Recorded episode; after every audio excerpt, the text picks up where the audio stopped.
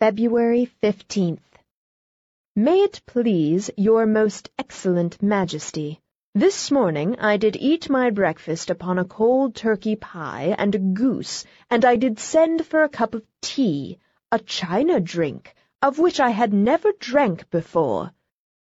Don't be nervous, Daddy. I haven't lost my mind. I'm merely quoting Samuel Pepys. We're reading him in connection with English history, original sources. Sallie and Julia and I converse now in the language of 1660. Listen to this. I went to Charing Cross to see Major Harrison hanged, drawn, and quartered. He looked as cheerful as any man could do in that condition. And this. Dined with my lady, who is in handsome mourning for her brother, who died yesterday of spotted fever. Seems a little early to commence entertaining, doesn't it? A friend of Pepys devised a very cunning manner whereby the king might pay his debts out of the sale to poor people of old decayed provisions. What do you, a reformer, think of that? I don't believe we're so bad today as the newspapers make out.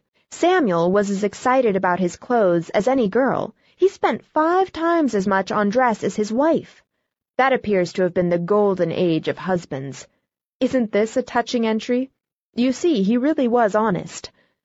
Today came home my fine camlet cloak with gold buttons, which cost me much money, and I pray God to make me able to pay for it. Excuse me for being so full of Pepys. I'm writing a special topic on him. What do you think, Daddy? The Self-Government Association has abolished the ten o'clock rule. We can keep our lights all night if we choose, the only requirement being that we do not disturb others. We are not supposed to entertain on a large scale. The result is a beautiful commentary on human nature. Now that we may stay up as long as we choose, we no longer choose. Our heads begin to nod at nine o'clock, and by nine thirty the pen drops from our nerveless grasp. It's nine thirty now. Good night. Sunday. Just back from church. Preacher from Georgia. It's a beautiful day frozen and icy and clear. As soon as dinner is over, Sallie and Julia and Marty Keene and Eleanor Pratt, friends of mine, but you don't know them, and I are going to put on short skirts and walk cross country to Crystal Spring Farm and have a fried chicken and waffle supper, and then have Mr. Crystal Spring drive us home in his buckboard. We are supposed to be inside the campus at seven, but we are going to stretch a point tonight and make it eight. Farewell, kind sir.